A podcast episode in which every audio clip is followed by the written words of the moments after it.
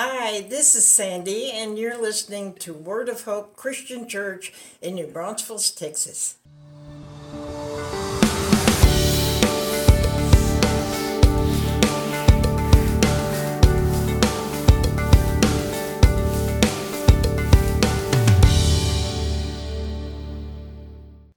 Hi, everybody, and welcome once again. I'm Pastor Tim with Word of Hope Christian Church in New Braunfels, Texas, and it is a joy to be with you today. It is Sunday, the 16th of October, and welcome to the final sermon in our series, God Goes to War. It seems like just yesterday that we started, but it's actually been eight weeks ago.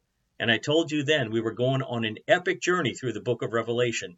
Nine weeks to cover 22 chapters, and we are going to complete that today. It's been an amazing journey, but it's not over just yet.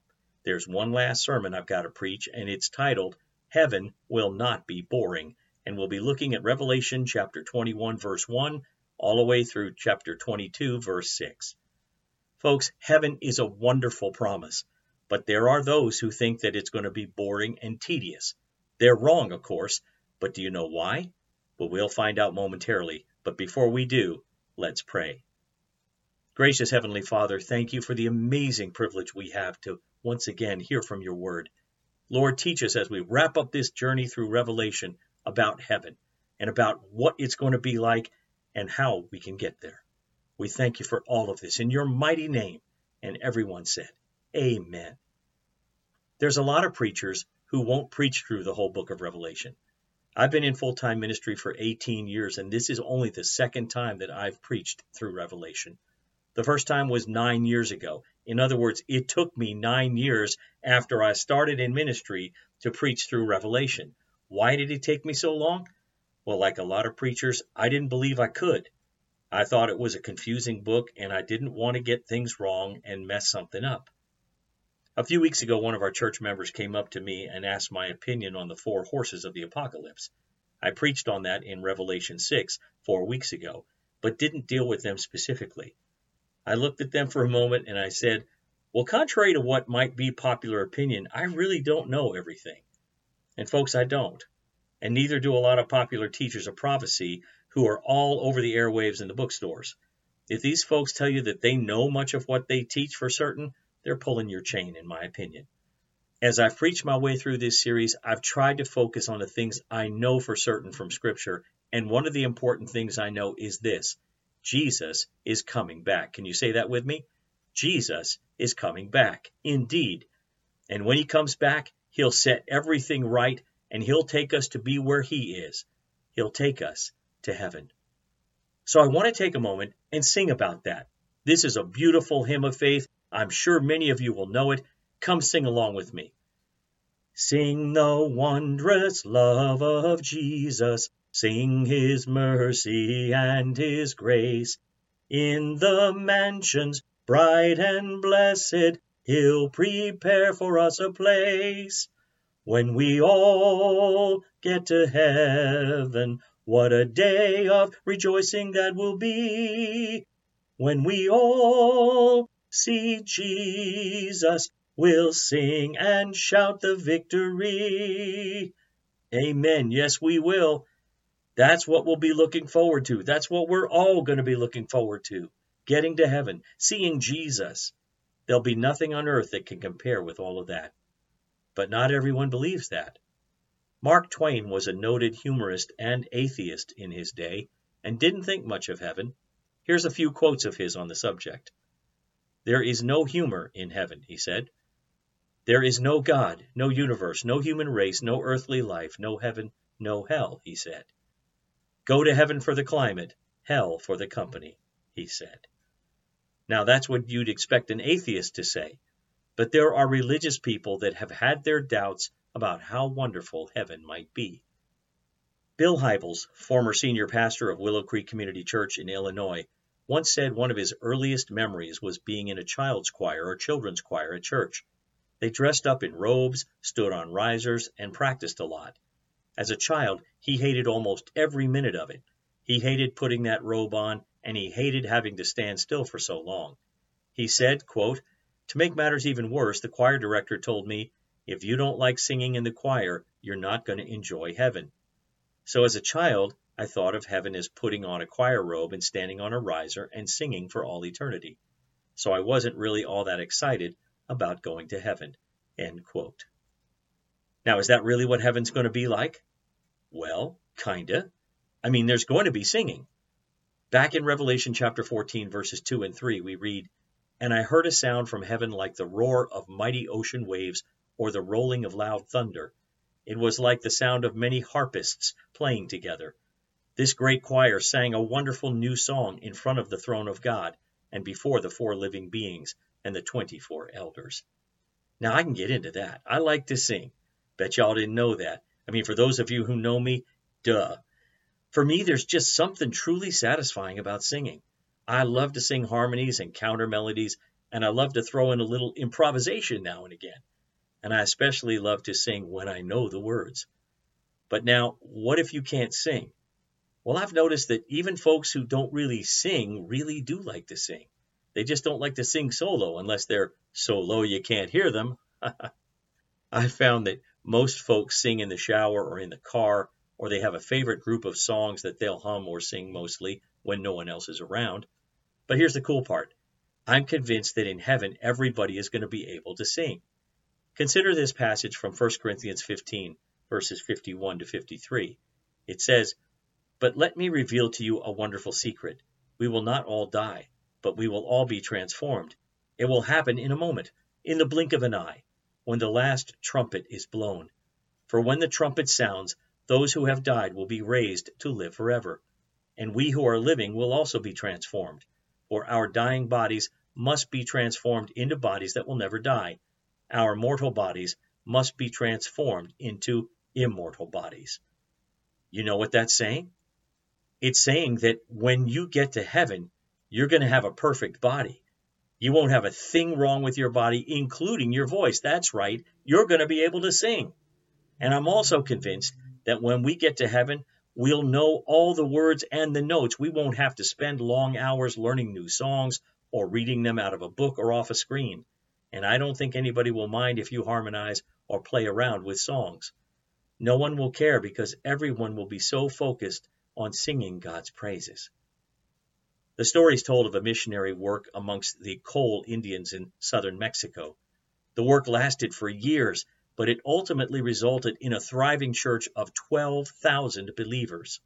What's interesting is that when the missionaries came, the Cole Indians didn't know how to sing, but when they fell in love with Jesus, the believers in the tribe became known as the singers. One of the missionaries noted, They love to sing now because they have something to sing about. Indeed, they do. When we get to heaven, we will definitely have a reason to sing, and we will enjoy singing so much that it will seem almost unnatural not to. So singing will be more fun in heaven than anything you can do right now here on earth. But there are people out there who are not convinced of that. They maintain that heaven's going to be boring. A lot of times the folks that say that are just people that hate God or hate the church. But their argument is that heaven will be just the same old thing over and over again. It becomes drudgery and it will get old and tedious. Have you ever heard a kid say, I'm bored. I am so bored. I'm bored, bored, bored, bored, bored. And what's the next thing they say? There's nothing to do. Well, of course there's something to do. They could wash the dishes, sweep the floor, go clean their room. There's all kinds of things to do, but that's not what they mean, is it? They're saying they want to do something exciting, something different, something that will catch their attention and keep them entertained. They don't want to do the same old things. They want something new. Well, look at our text, Revelation 21, verse 1. John said, Then I saw a new heaven and a new earth. And in verse 5, and the one sitting on the throne said, Look, I am making everything new. You see, it's all going to be new and different in heaven. It's going to be a place of excitement and pleasure. It's going to be fun. And if to drive that fact home, God uses imagery that everybody identifies with a wedding. No matter what culture or country you go to, everybody enjoys weddings. Now, in our culture, a wedding can take up most of the day. There's the ceremony followed by a reception, which can last for several hours. But back in the days of Jesus, wedding celebrations could last for days. There was food, drink, singing, and dancing. Everyone had a good time, and it was the social event of any town in Israel. Last March, I had the privilege of officiating a wedding in north central San Antonio. There was a ceremony, of course, but then there was a reception, and it was lots of fun. There was lots of food and drink and music, lots of people fellowshipping, and the music that was being played, most everybody knew. There were lots of singing and laughing. Most of all, there was lots of dancing. Everybody was having a great time. That's the imagery God used to describe heaven. Then there was something else God used to describe heaven. Look at our text, Revelation 21, verses 18 and 19. He tells us, The wall was made of jasper, the city was pure gold, as clear as glass. The wall of the city was built on foundation stones inlaid with twelve precious stones. The first was jasper, the second, sapphire, the third, agate, the fourth, emerald. Everything in heaven speaks of elegance and beauty. In 1996, I had the privilege of traveling to Israel with a musical group called the Encore Continentals. It was primarily to perform multiple musical programs over a 10 day period there. But there was still personal time, and I can tell you it was one of the greatest experiences of my life. Every day we traveled to places like Galilee, Jerusalem, Nazareth, and Capernaum to see the sights. I walked up the switchback path to the top of Herod's mountain fortress called Masada, or Masada. I walked down the path of the Mount of Olives to the place where Jesus is said to have stopped and wept over Jerusalem. I visited the Garden of Gethsemane and experienced communion like I never had before. I touched what they say is the top of the hill where Jesus was crucified inside the Church of the Holy Sepulchre on the second floor. And I looked into the tomb where they say Jesus laid. I saw things I'd never seen before. I tasted food I'd never had before. There was an adventure around every corner. When the day was done, we were tired, but we always headed home to our hotel. The last day of our trip was exhausting. We had just sang a concert in the oldest Protestant church in Jerusalem. We packed up all our gear and headed back to the hotel. All I wanted to do was get into my room, take a long hot shower, and go to bed. I remember opening the door to the room, and within minutes I stepped into that shower, turned it on, and it was glorious. The shower felt like I was standing in a heavy spring rain, but it was nice and hot. I wanted to stand there quite literally for hours. Next morning at breakfast, they had all kinds of food set out for us, but the one thing that caught my attention was this comb of honey on a spit. You could cut off a portion of it and eat it with your meal. I'd never had honey on the comb before. It was great. My point is, this is just an inkling of what heaven's going to be like. Heaven will not, and I say again, will not be boring. It will be an adventure like nothing you've ever experienced. In Psalm 37:4, God promises, Take delight in the Lord, and he will give you your heart's desires. And in 2 Samuel 12:8, God recites to David all the things he had blessed him with, and then said, And if that had not been enough, I would have given you much, much more. If those are God's kinds of promises to us here on earth, I'm convinced they'll even be more so in heaven. Heaven is going to be a wonderful place. In fact, there's a little chorus that says this. It's perfect for this moment. Heaven is a wonderful place, filled with glory and grace. I want to see my Savior's face, for heaven is a wonderful place. I want to go there. Yes, I do. I hope you do too. Now, one last thought. Back to our text, Revelation 21, verses 3 and 4. It tells us, I heard a loud shout from the throne saying, Look, God's home is now among his people. He will live with them, and they will be his people. God himself will be with them. He will wipe away every tear from their eyes, and there will be no more death, or sorrow, or crying, or pain. All these things are gone forever. Humorist Richard Armour took this promise and composed a poem that goes like this No dust, no rust, no rats, no rot, no ruckus rock, no potent pot. All tell the truth, state only facts, no wars, no debts, no income tax, no growing old with weakened sight, no dentures slipping when you bite. No bombs, no guns, no courts, no jails, where all succeed and no one fails. According to this dream of mine, in heaven no one stands in line, and there are only smiling faces, and lots and lots of parking places. Someone else saw this in a more serious vein. There's a true story of a missionary who was teaching in the West African Bible College of Lagos, Nigeria, one of the lessons they came across was from 1 Thessalonians 4:16, "For the Lord himself will come down from heaven with a commanding shout." One of the students asked, What will he say when he shouts? The teacher said the question took him by surprise, and for some reason his mind began to wander back to the things he'd seen in Africa. He just had a good friend arrested by the authorities who'd been tortured for no reason. He'd recalled the way poverty destroyed dignity and how he was haunted by the vacant eyes of people who had lost all hope. He was so lost in thought that he was surprised to hear the student say, You've not given me an answer. What will he shout? The teacher paused and then said, Enough. He will shout, Enough, when he returns. A look of surprise came on the face of the student. What do you mean, enough? he asked. Enough suffering, enough starvation, enough terror, enough death, enough indignity, enough lives trapped in hopelessness, enough sickness and disease, enough time, enough.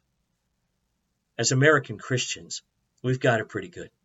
The idea of struggling for most of us is when our car won't start or when our home air conditioning system goes out. In many countries of the world, just a car that would start, sometimes even, is considered a blessing. And as Christians, we've been taught to be grateful for all of God's blessings. Philippians 4:1 tells us to rejoice in the Lord always. I will say it again, rejoice. And when we do that, the result is that Philippians 4:7 the peace of God, which transcends all understanding, will guard your hearts and your minds in Christ Jesus. But even the best of us can get down. Even the most grateful will have times when they struggle and hurt and feel pain and cry. That's why God stresses so strongly that in heaven there'll be no more hurting, no more struggle, no more mourning, crying, or pain. In heaven, everything will be all right again. It will be a safe place, a place of peace and joy and contentment. It will be a place where all the loved ones who have died in Christ will be there to meet us. A famous preacher by the name of W. A. Criswell told of being on an airplane flight beside a well known theologian and professor that he respected. They got acquainted and talked for a while. Then this man told Criswell that his young son had recently died. Criswell listened as he told his story. He said his boy had come home from school with a fever and they thought it was just one of those childhood things, but it was a very virulent form of meningitis. The doctor said, We can't save your boy, he'll die. So the father sat down by his son's hospital bed and never left his side. It was the middle of the day, and the little boy was getting weaker, his vision and brain getting more clouded. The little boy said, Daddy, it's getting dark, isn't it? The professor said to his son, Yes, son, it's getting dark. Very dark. Of course, it was very dark for him. A short while later his son said, Daddy, I guess it's time for me to go to sleep, isn't it? He said, Yes, son, it's time for you to go to sleep. The professor said his son had a way of fixing his pillow just so and putting his head on his hands when he slept. And that's what he did that day. He fixed his pillow just like that and laid his head on his hands and he said, Good night, Daddy. I'll see you in the morning. Then he closed his eyes and stepped over into heaven. Criswell said the professor didn't say anything for a long time after that. He just looked out the window of the airplane. When he turned back, he had tears coming down his cheeks, and he said, Mr. Criswell, I can hardly wait till the morning. Folks, that's the message from Scripture. That's the message from Revelation. And that message is there will come a morning when all the dead in Christ will rise. There will come a morning when there'll be no more crying, no more pain, no more sorrow. There'll come a morning when all that is wrong in life will be made right. And that is the morning we need to yearn for. That is the morning we can hardly wait for. But you can't claim that promise if you don't belong to Jesus Christ. So as I close out this sermon series on Revelation, I'm asking, how about you, my friend? Can you lay claim to the promises that I just spoke about? Can you lay claim to the assurance that when you die, you'll go to heaven? If you can't, then this moment is for you. Please hear me. It's your invitation to come to Jesus Christ today, to come and surrender your life to His, to be buried with Christ in baptism and raised up a brand new creation. If that's you, then come to the Savior right now in Jesus' name. And everyone said, Amen.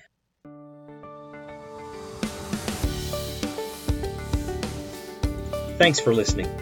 Join us again next time for another encouraging message from God's Word. To find out more about our ministry, look us up on the web at www.whccnb.org. Word of Hope Christian Church. Real people, a real God, real hope.